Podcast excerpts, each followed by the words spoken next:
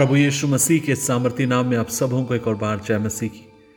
आज के मनन का भाग हमने लिया है, जो आपको मुझे मिलता है, दूसरा कुरंत की किताब सेकंड कुरंत चैप्टर टेन अध्याय दस।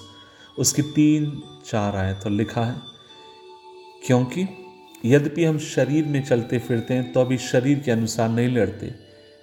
क्योंकि हमारी लड़ाई के हथियार शारीरिक नहीं, पर गढ़ों को ढा देने के लिए परमेश्वर के द्वारा सामर्थ्य अजीजों, दुनिया भर में आज आप और मैं कहीं भी जब आप न्यूज़ उठाकर देखते हैं तो इस बात को आप और मैं जानते हैं कि लगातार देश देश के विरुद्ध में लड़ाई लड़ रहा है। एक देश दूसरे देश के ऊपर चढ़ाई कर, और हमने सबसे अभी हाल में एक बुरा उदाहरण हमने देखा है कि कैसे तालिबान ने अफ़गानिस्तान के ऊपर कब्जा कर लिया। और हम देख रहे हैं तमाम इस प्रकार की खबरों को, इस तरीके से महसूस होता है, मानो कभी भी, कहीं भी एक युद्ध सा छिड़ सक, छिड़ सकता है। लेकिन हालाँकि कई प्रकार के इन शारीरिक युद्धों को आप इस दुनिया में होते हुए देखते हैं। लेकिन क्या आप इस बात को जानते हैं कि आप और मैं जो प्रभु पर विश्वास करते हैं, आप और मैं भी एक आत्मिक युद्ध में शामिल है। प्रेरित पॉलुस कहते हैं कि इसलिए परमेश्वर का वचन में प्रेरित पॉलुस आपको मुझे बताते हैं कि अच्छे सैनिक बनो और विश्वास की लड़ाई लड़ो।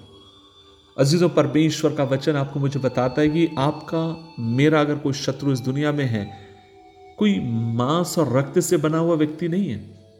लेकिन अगर आपका, मेरा कोई शत्रु इस दुनिया में है तो वह है शैतान। और परमेश्वर का वचन कहता है, उसके विरुद्ध में एक लड़ाई छिड़ी हुई है और आप और मैं उस लड़ाई के भीतर शामिल हैं। अजीजों, पवित्र शास्त्र बाइबिल भी आपको मुझे आत्मिक युद्ध के बारे में बताती और आज आप और मैं देखते हैं कि बहुत सारे इसमें मुद्दे शामिल हैं जब आत्मिक युद्ध की आप और मैं बात करते हैं। उदाहरण के लिए आज एक और तरीके से हम देखते हैं कि जैसे मानवीय तर्क बनाम परमेश्वर की बुद्धि।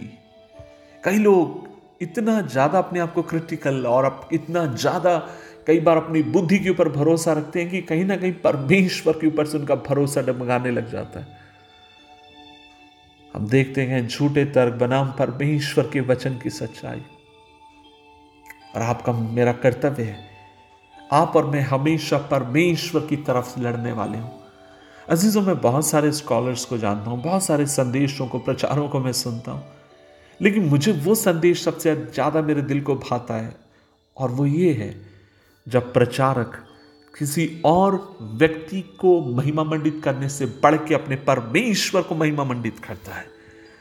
अपने परमेश्वर की ओर से वो बात करता है। अपने परमेश्वर की जय के बारे में बात करता है।